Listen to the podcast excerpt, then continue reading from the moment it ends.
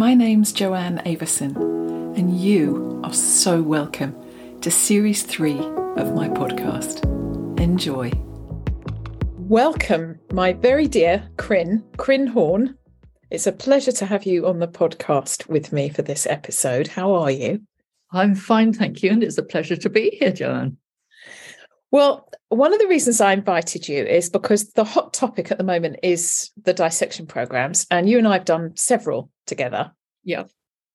And one of the things I have loved and admired about working with you and your approach to the dissection programs has been that each time you've come to a new one, you've taken something away with you, learned something amazing, and you're a weaver, which you know I'm potty over because I've got one of your silk scarves and I love it.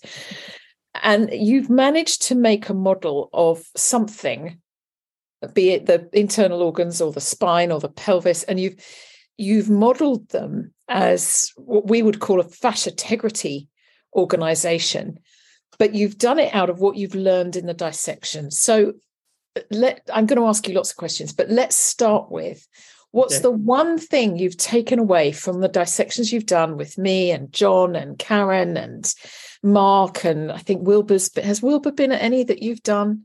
Mm, well, he's been there, but he's not. Uh, we haven't. Our paths haven't actually crossed within the right. And and Paul Thornley and so on and so on. I could name everybody that's yeah, been yeah, there, and I know you know the whole team. So what what what's your biggest takeaway? Do you think from all of the dissection experiences?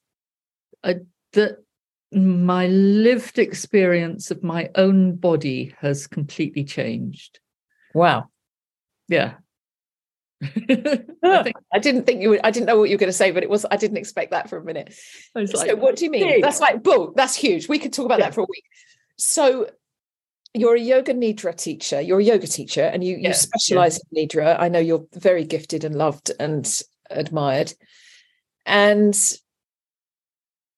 I know you worked with people with Nidra all through. I'm not ignoring your question for a minute. All through lockdown, and uh, what I'm wondering, as I, as I'm talking to you, did, was your lived experience in your own body? Does it change how you teach? Yes, I, I think it has to.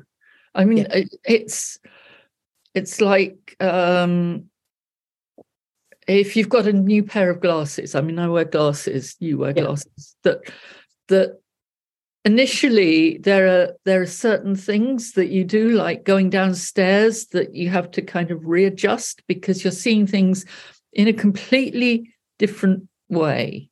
Yeah. Um, until it becomes natural for you to go down those stairs that you don't have to think about it anymore but there is a period of adjustment.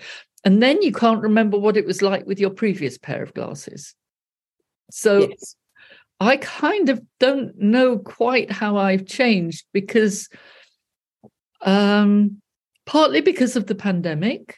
Yeah. Because I'm not in the world that was before was before the pandemic. Yeah. And so I can't remember what I was like, but it has to have influenced everything. I mean, it just has. I know it has. So when you say you, it's changed your, I'm, I love this. It's changed your lived experience of being in your body. What, what would that? I know we could probably come up with about a thousand things, but what would be the essence of that? Do you remember the first time you went into the dissection laboratory? Yes. Oh, absolutely. Hmm. Um, and John John Sharkey was was brilliant at leading us in little by little until we got used to those lumps on the table covered in tarpaulin things, you know. Yes. And then he took that cover off and there was another cover underneath and we got used to that. So that, that it was kind of not a shock to see a body under there. That that was that was okay. Um, first cutting, mm. first having a scalpel in my hand and seeing the tension going. Yeah, exactly. Um, I mean, you've just said it all, haven't you, really? when in doubt about tension compression and the laws of fasciotegrity, living tensegrity, whatever you call it, the first cut, I'll never forget the first time I ever. Yeah.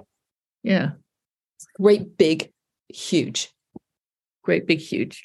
And um, can I bring in a, a model? Because that this kind of explains why I'm talking about how it influenced my body from the very first one was that, have to describe the model because most of this will be one day it will be visual but it will also be audio so i, I yeah, challenge okay. you so what what happened was we had a, um, a cadaver of a woman elderly and joanne asked the there were basically there were two of us working on it paul, paul, paul thornley and me and she said she was really like to see the diaphragm. So could we be very careful about the diaphragm? And I didn't know enough about anatomy and I chose the wrong bit to put my scalpel in and and the diaphragm came away on one side. On the other side it didn't, but on my side it came away from the ribs. Um, but just before that, to clear space to get to the diaphragm, we'd had to get rid of a lot of internal organs to get them out of the way. That was the choice that was made. We had to sacrifice something, yes. We had to sacrifice something. And you said to Paul and me, oh, you, you, you can really hack away at this bit and get rid of the, the sacrifice something internal, got a certain amount of time internal organs yep. right yep. The, the the the small intestine basically let's get rid of the intestines but it wasn't like in the books wasn't like in the books there wasn't this long tube that we cut off at the top and cut off the bottom and took away i know oh no oh my it goodness was firmly fastened to the spine. Yes. And there was this flower coming out of it. Yes. For the internal organs. And Prinny's holding a model that she made of the mesentery, and um, one day this will be visual. Yeah. And it, it she made the most beautiful model of it. It really is like a like a flower that you take and cut at the base and actually like one of those the it looks like a coral or something yes or a sea cucumber or something sea, isn't it yeah. stunning yes um but it's i looked at in lots of books when i got home um how long is the small intestine and what's the area that the mesentery joins the the the the, the covering of the spine and it's something like five yards to 15 centimeters. So how do you make that? How how does that all work? And when I'd made the model, I was thinking that, you know, that that's huge. And it's where people get backache when they get stomach upset. And of course, there's there's all this huge amount of intestines, five meters of intestines, or however long it is, attached to a really tiny bit of spine. Of course, that's going to make you uh, do different things with your body. You know, it's not like it's a separate entity, it's huge, it's joined to you irreparably. Um, well, you you grew it, you self wove it, didn't you? You self wove it, yeah. And and then there was oh the whole the whole pelvis thing. I had a fixation when I came to the first dissection course. All I wanted to know was where the uterus was. It's all I wanted to know because I'd just been diagnosed with prolapsed uterus, and I couldn't figure out from the books where my uterus was held on. I, the books don't show you where. No. Where they very rarely even show the broad ligament of the uterus. Yeah, it's crazy. It's like it's suspended in space and it has yes. no relevance to anything. So I thought that's what I wanted. And of course, the cadaver we had had had a hysterectomy. So yeah. I have to tell you, you did nothing wrong that day because if you remember, there was another bit to that story when you when you did that cut so that I was looking at the diaphragm and the diaphragm deflated. Mm-hmm. I, I had because we were working with non-fixed dissection um, type of dissection. So it wasn't all rigid and set. It was all soft and a little bit more like an anesthetized body would be, just floppy. And I'll never forget as long as I live, because I had written my book by then about the fact that we're all one piece. And I'd by that time studied with, you know, Jaap van der Wal and Daryl Evans and professors both and blah, blah. And I remember I was standing there looking, and I think you must have thought I was looking horrified at you because the diaphragm had deflated. I think you thought it was your fault. It wasn't at all. It had to deflate because it's continuous with the intestines. Mm.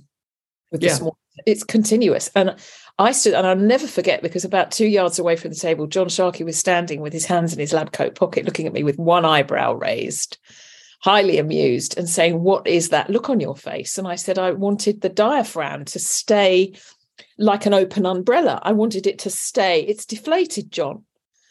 And he said, Well, of course it has. You've taken out everything it's attached to underneath.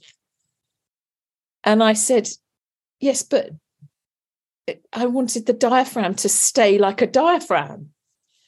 And he, he was laughing out loud. And he said to me, You've written a book that postulates we're all one piece. Which bit of one piece don't you get? yes.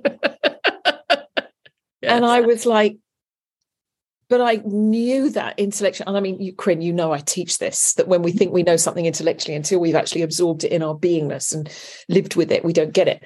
Uh, there was me being that. Mm. And I was looking at him going, yes, but I didn't mean this kind of one piece. I didn't mean that when you cut one bit away, for whatever reason, the rest doesn't, it's all one. I mean, by this time, Corinne, John and I had taught a course called One Heart, One Nerve, One Muscle, One Net. Mm. And we talked together for weeks. And so it wasn't like I was in any doubt that we have one, we're made of one piece. but the yeah. other the other part that and that's what actually happened that day i'll never forget and mm. the other thing of what you said that was just so important is i think sometimes people think that everything below the diaphragm is a little bit like Mrs. Karen Kirkness's description a shopping bag full of, you know, wiggly tubes and lumps and bumps and organs and they're all kind of piled up under the diaphragm in the in the in the peritoneal sac the you know the the bag of the abdomen. And certain bits like the kidneys are retroperitoneal so they sit behind. And it's of course it's not like that. It's an entire woven ligamentous architecture in there. And as you say attached all the way down the front of the spine. So when we talk about backache and you go to an orthopedic surgeon about your spine you wouldn't go to a gastroenterologist. Mm. yeah. So you had backache. you but you should. Yeah. And exactly. And this is where you know as we go into the depths of yoga we're so utterly fascinated with the the way yoga postures are. I don't mean they're designed the way they're taught in a lot of places don't get me wrong. Mm. But there are soft approaches and sweet approaches to yoga that are so powerful because they recognize the body as a whole of course it wasn't segregated in the east the way it was in the west um, but so so go on for me. What was the next biggest thing for you? Do you think that so so this has already changed you, right? You've discovered yeah. that all the bits that were apparently floating around in the books looking like cartoons are not like are not are not. Um, before the dissection course, I had actually acquired um, a knee, a hip, and a shoulder from a doctor. Just you know just um, models of. And i'd taken apart the hip and i'd spent hours with anatomy books trying to cut out the ligaments that join the top of the femur to the hip. Yeah so so that you could see the the ball and socket moving you know i and i tried to get these ligaments to look right like they were in the drawings. Hmm. okay. And then I found a, what they're really like. Um, but So I still had that mindset. Yeah. And this same cadaver, I mean, she taught me so much. Um, I ended up working on her for on my own for a while. And what I'd done was to go to the psoas Mm. and trace the psoas. I was clearing everything off. And in the process, I exposed some nerves, which I managed to uh, segregate. And they were just so exquisite. I'll never forget. Just, just, just beautiful.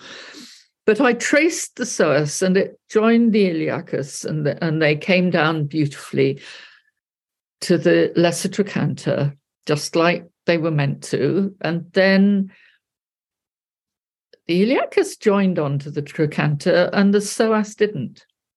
Yeah. Carried on down. Yes. Hello.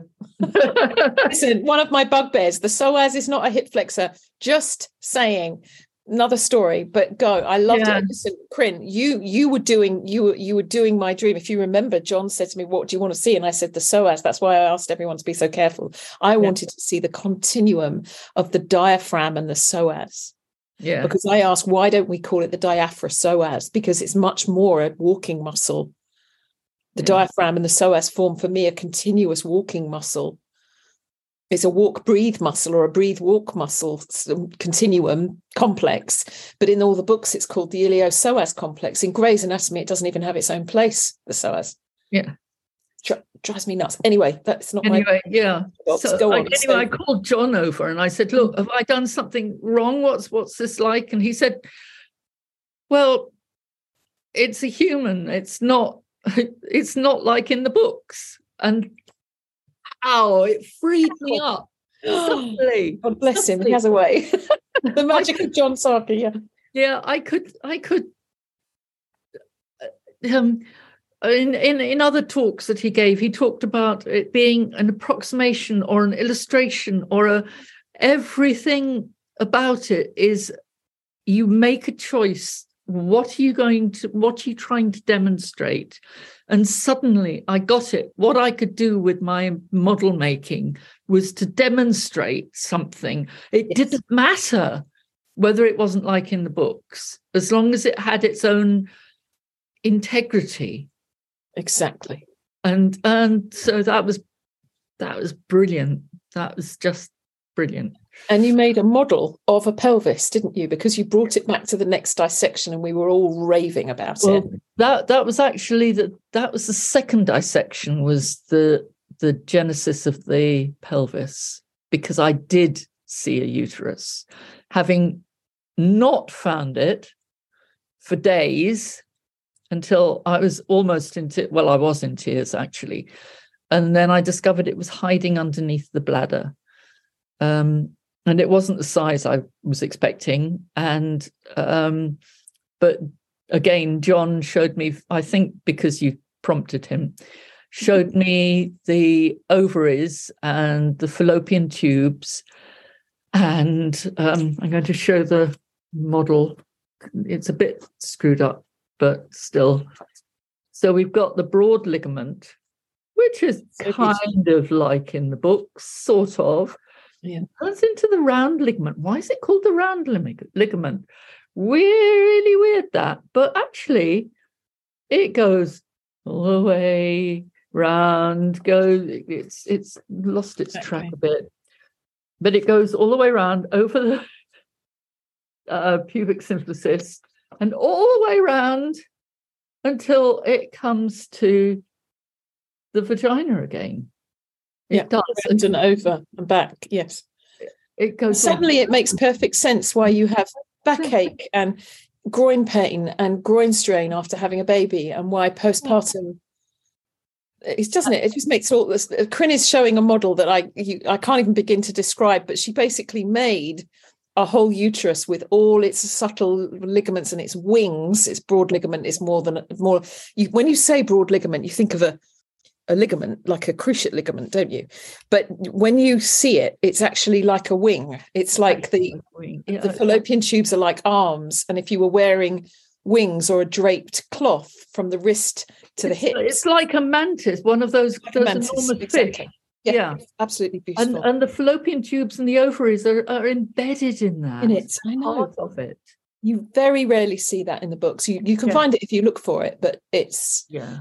Normally, it's just it's like the intestines drawn as just a tube. There's none of the attaching ligamentous weave around them, and like and the uterus is drawn as a as a little sort of almost a not a valentine heart shape but that kind of triangular pocket yeah. with two strings and a ball on each end and it's not like that it's not, it's not like that at all no. and and also you know which books show that the uterus has a ligament that goes up to the underside of the sacrum which makes no sense if you hold your you, you tuck your tail under makes no sense at all because then the sacrum is at an angle and that ligament would tear off, which is probably what it does.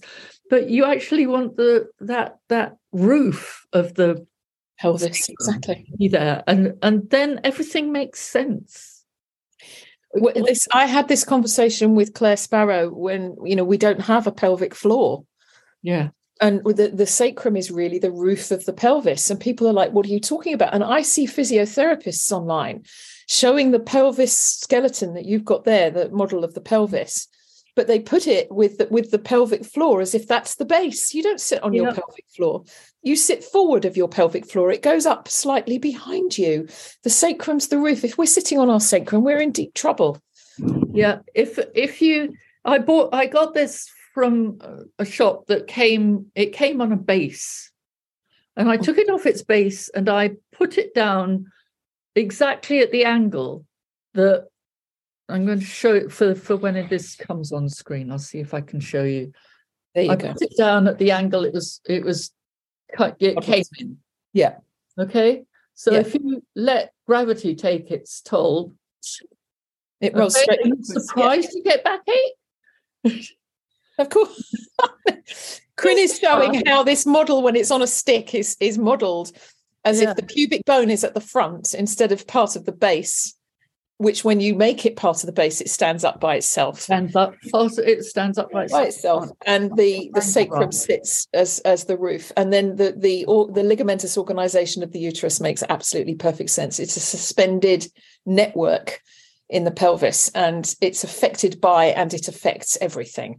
And, and doesn't that explain all things like period pains and difficulties before, during, and after pregnancy, and the miracle of birth is just blows you away, doesn't it? But also, you know, this this lovely room here of the of of where the femur goes in. Yeah, the acetabulum. If you haven't got it the angle right, then yeah. your leg can just come out and you yeah. need a replacement. But if you've got the angle right, it it sits it sits on top of your uh, of, of your femur so that that's beautiful and if you've got your angle wrong then where the sacrum joins the ilium it's just it's just awful it could shear off at any moment but if you've got the angle right then you can sashay around because your hips can move on the sacrum beautifully it, it just it's just, just amazing shaking booty becomes a whole other word, doesn't it? A whole other yeah. concept. Yeah, you really. We could do a whole anatomy lesson on it. My goodness me! So that was. I remember. I remember this now. I'm remembering that was your second. So when we met in London last year, that was your yeah. third so, dissection. Yes. And this time you promised a spine. You were going to create a spine. And yeah. ha- have we yet to continue it, Corinne? Are we? Are we still yeah. on for that? no we're, we're still on for that that's the i've got the spine here it's it's i haven't found the right right thing to join it with. I'm i'm using fishing wire. And i've approximated all the all the different muscles of the spine. Well, the um, weaves the weavers the woven weavers. So yeah. basically when you've got all of those in place at the right uh, with the adjusted tension the spine actually sits exactly how it might do in a human body including the sacrum at a beautiful angle nice, nice. Yeah, and there's no pole up it to hold it all together. Beautiful curve in the lumbar, just coming naturally out, and it's flexible. It's, oh, it's just beautiful. It's just I, honestly, it's just the most stunning model, and I I'm I'm busting to get this on YouTube so people can see what I'm seeing because it looks more like a fish than a because yeah. the human spine in a laboratory when it's modelled is always got a pole up it. Yeah, which and is, it's hideous. Bonkers. I can't bear to look at them now. No, I'm sure.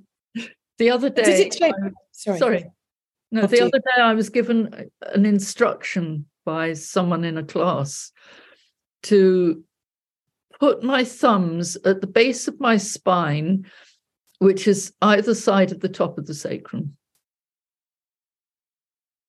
I mean, can you believe it? To do what? No, just to. It was to. It was just to get get your arms in the right place. But I mean, really, do you see? No, but the, the, the, the spine comes down to the tailbone. Got a coccyx on the other end. it's all one piece. I know. So we can't put the world right yet. We're no. on our way. We're we're pioneering the idea that that it's not how it seems. Yeah. I'm quite excited about my new book, Myofascial Magic in Action, because within that I'm trying to debunk the myth that there's anything biomechanical about the human body. You can't just put bio in front of something and then say it's life, living. We're not we're not cars, we don't have engines, we don't have levers, we don't have pistons, we don't have pumps, we don't have we you know, let's not go there but what's so beautiful about what you've done is that you've you've lifted it out of the mechanical presentation of the models in the lab but not the lab not the dissection cadaveric specimens. I'm talking about when we learn muscles and origins and insertions you've revealed that they aren't as they seem. Yeah. in fact there aren't any origins and insertions. No. they really aren't. It's just one continuous really piece with some sort of sticky bits where it's stuck down a bit stronger because it it's uh, and it's sort of pinched into place, but it's continuous with the next bit. And as you know from the dissection, Crin, there's not one place anywhere on a muscle that isn't connected. Yeah. You know, this idea, like you said with the intestines, that it's not a tube with a bit at the top that you cut and a bit at the bottom that you cut, and then you pull the tube out. You know, you can be forgiven when you look at the anatomy books for thinking that if you wanted to dissect the biceps, for example, you would just unhook the origin, you, would cut the origin and cut the insertion, and you'd lay the biceps on the top. It doesn't work like that. As well, you know, you're laughing. truly, you can be forgiven for believing that. And yeah. I don't think we realize perhaps how influenced we are by these established scholastic mythologies, because that's what some of them are. Mm. They really are their mythologies. You know, the idea that the iliopsoas complex is a muscle is absolutely ridiculous. It's demonstrably ridiculous. And yet it exists because it's traditional and you're not supposed to question it. Yeah. I'm also amazed at how many people uh, taking uh, the cadavers that we've seen, that I've seen, how many people have lived and experienced life with major differences, major, major adaptations that their body's gone through. Yes. Um, that that are nothing like in books at all. Um, that the, the that first female, the the patella, was on the side of her leg, and it had gone there through steps. You could mm, it you had made steps. It had. I mean, I I have no idea how she walked, but she obviously did because because her her calf muscles were were in really good condition, you know, like they'd been used. Yes. and she had something like a tooth on the inside of of of one of her hips. Um, I think it was actually she had three little things. Um, and and this last one in in London, and the the feet were in such an extraordinary. It was almost like the arches had fallen in on themselves. So the navicular was kind of down on the ground, and all the other bones were on top of it. Mm. I mean, it was just extraordinary. And these people were had been living their lives like that. Well, this I this is interesting because I, for me, this has changed my view of humans being. Mm. In that I find myself able to accept differences with such grace and ease because I have faith in everybody I see to manage. Mm. I find myself letting go of the idea that we're supposed to be a way and saying to somebody, Well, what's your way? Yeah. Yeah. And I remember once I had a client who had been told that he had a deformity. And it was considered that that deformity meant that he couldn't really do something like, for example, play golf or a racket game. Mm-hmm. And when I did the body reading part of my, uh, you know, practice, mm-hmm. it was very clear that he had a pec- pectoralis major muscle missing. Oh, wow. So he had one on one side on the left, but he didn't have one on the right. And it clearly had never been there, it just hadn't grown. So he had pec minor underneath pec major on the left. You could palpate it but just pec minor on the right, no pectoralis major. And if you go the route of the anatomy books and say, oh, well, the job of pector, one of the jobs of pectoralis major is to adduct the arm. Mm-hmm. Therefore, if you don't have it, you can't adduct the arm. Mm-hmm. well, that's not accurate. Yeah. And he said to me, Well, how would I play golf? And I said, I've got no idea, but why don't you go to the golf course and have a go and come back and we'll work out how your body did it. And he said, Well, presumably it can't. And I said, Well, I beg to differ. I suspect it can. Mm-hmm. And we worked together for some time, and he was very diligent and excited. And he became a golf coach because he had to learn the postural set to manage the fact that his that missing pe- major meant that it wasn't appropriately tensioned. So he tended to get quite a bit of pain at the joint where the clavicle, the collarbone, sits on the top of the breastbone. Yeah. And so we we did lots of exercises and things that would slightly tighten his muscles at the back, the rhomboids, to open the breastbone to do the work of the missing pectoralis major in terms of structure and posture. So he learned a lot about posture and he started discovering that the way to place his pelvis was the way that you've shown that he had to sit up on it, not sit slumped on his tailbone. And he would phone me up from work and he'd lean into the phone and he'd say, Everybody in this office is sitting on their tailbones. Do you think I should go around and tell them to, to sit up? because you know they'd be much happier they'd breathe better you know i breathe better.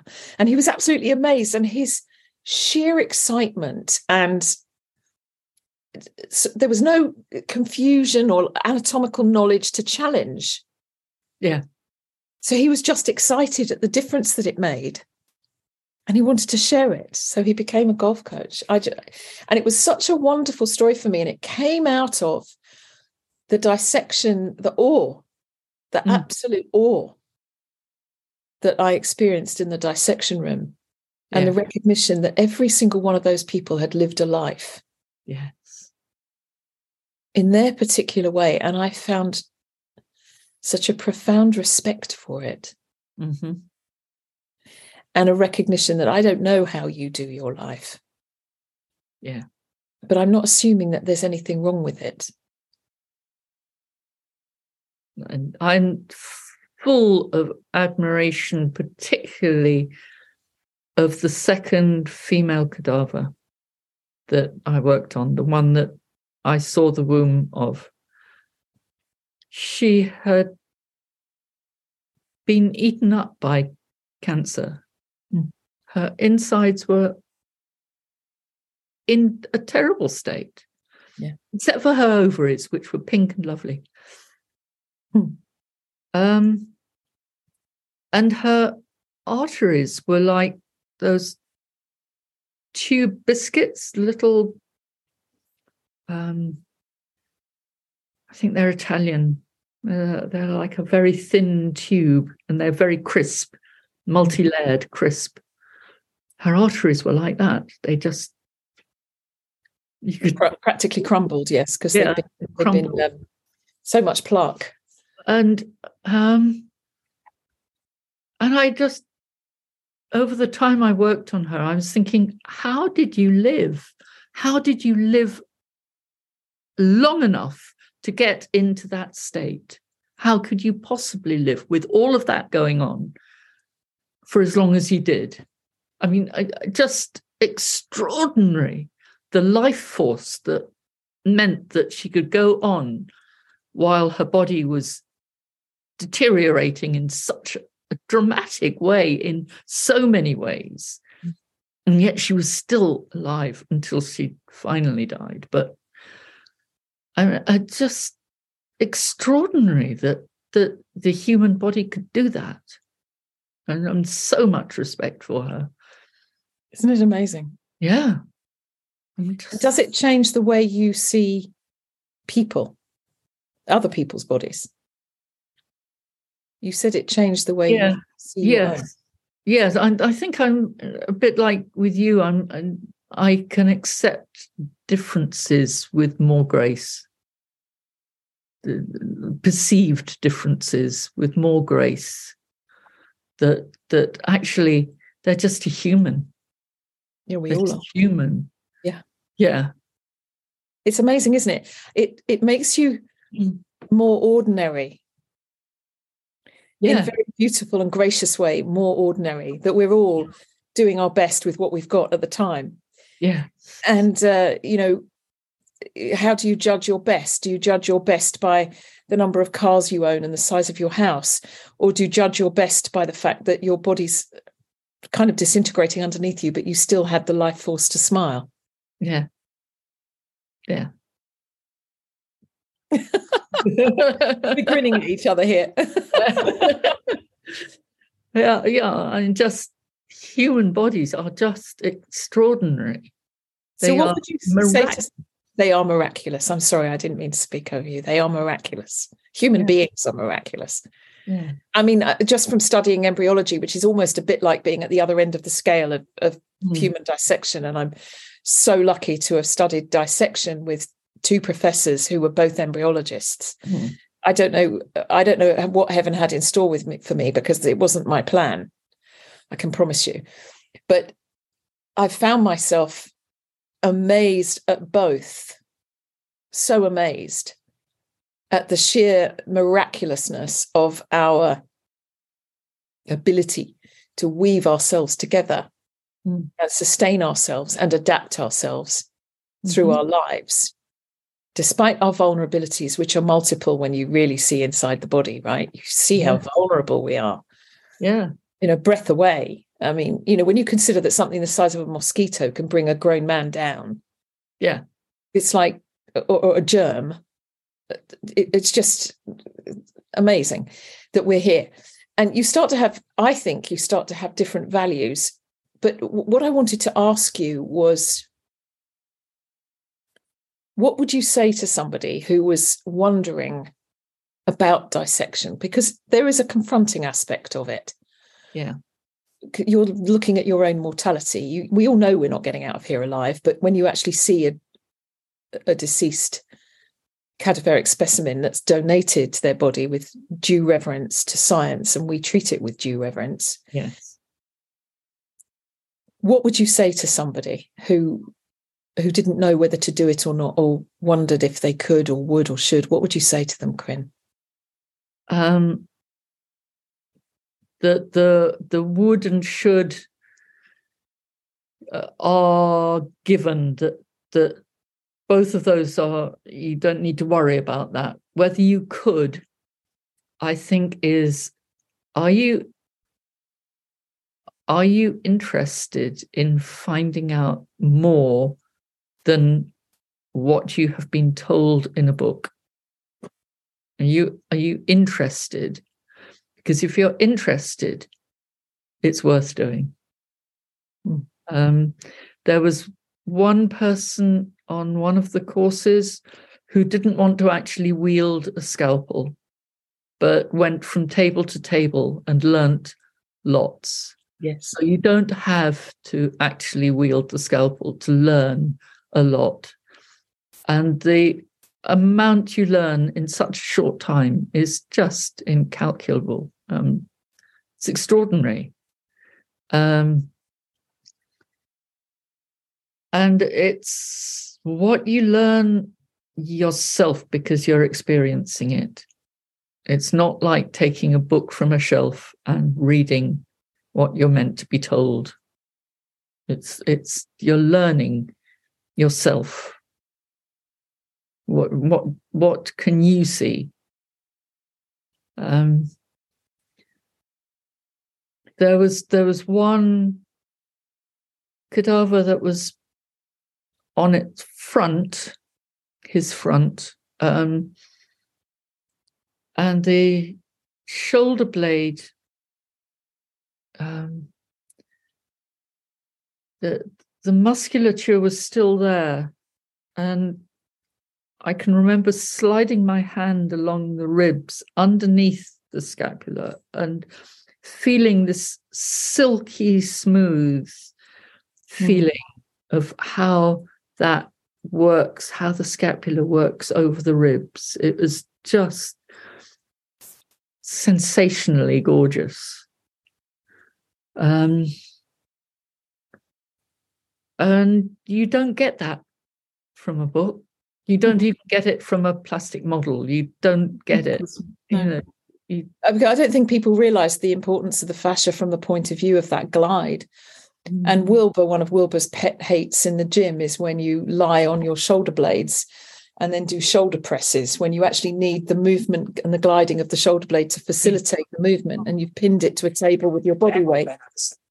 Yeah, crazy. Pause one sec. Sweetheart, I'm just on a call on Zoom. Can I call you back? I'll call you straight back. Bye, darling. we'll have to cut that bit. I didn't realize my phone was on. So sorry. Um, so talking about the, the, the gliding facility that the fascia affords when it's appropriately organized and the body's healthy for sure. But even in a cadaveric specimen, it's wonderful that you got to experience that glide. Yeah. And it's one of the things that that Wilber talks about that if people realized how essential that mo- movement is to negotiate the safe use of the arm in such a range of motion, such extraordinary range of motion, mm. then we would change so many of the practices that we do in the gym, for example, where you put your body weight on your shoulder blades and then do bench presses where you actually need that shoulder blade to be able to glide. Yeah. And then we wonder why we get, you know, ruptured shoulder joints or humeral I don't want to go into the anatomy of everything, but you know, it's like so many injuries could be present prevented if people understood how yeah like that are facilitated by the tissues. And and the other end of that scale is the scarring underneath the skin mm. Of surgery. Oh my goodness, don't get me started. I mean, talk about an iceberg. It's uh, I know that that was a complete revelation, and that has really altered how I feel about my own body. That it suddenly explained all sorts of sensations I've had. Mm. Um, yeah, absolutely. Just... Scarring is amazing, and this I, I don't think scarring is a bad thing. I think scarring is the body's intelligence saying, "Oh my god, I've been cut open and I've got to seal this." Yeah, I think it just gets overzealous and it goes bonkers. And I, fortunately, I you know, I've been trained how to treat it, and I have a frequency specific microcurrent, which is something that works absolutely brilliantly on scars. And as a result, where people in my family have had surgeries, Quinn, I've been able to assist in the prevention of the overzealous scar tissue building, if we wanted to call it a syndrome. And, and that's out of working with, um, oh, their names have just escaped me. Susan, Jeff Bove, and Susan Chapelle did an amazing paper working with rats as a research experiment to show how the lightest touch massage, I mean, she worked literally with a fingertip, the mm-hmm. lightest touch as if you were putting cream on an eyelid, that light, the difference you can make to scar tissue with that. And this is something that I think there's a lot of research got to be done. Yeah. That you can manage, you can prevent to some extent. You can't prevent the scar and you mustn't stop it being mended by the body but when you start to see what people do to manage it to see the body as a self-healing system mm. i don't know about you but i just i just find it stunning. Yeah stunning. Well Corinne, i can't thank you enough for talking to me about this and i hope it inspires people. There's so much to learn and there are so many of us that need to be out there not making new rules just respecting including and evolving from and transcending the old ones mm. and mm. growing them into a more meaningful practice of teaching, or as you said at the beginning, knowing yourself. Yeah. Just thank you. Well, thank you.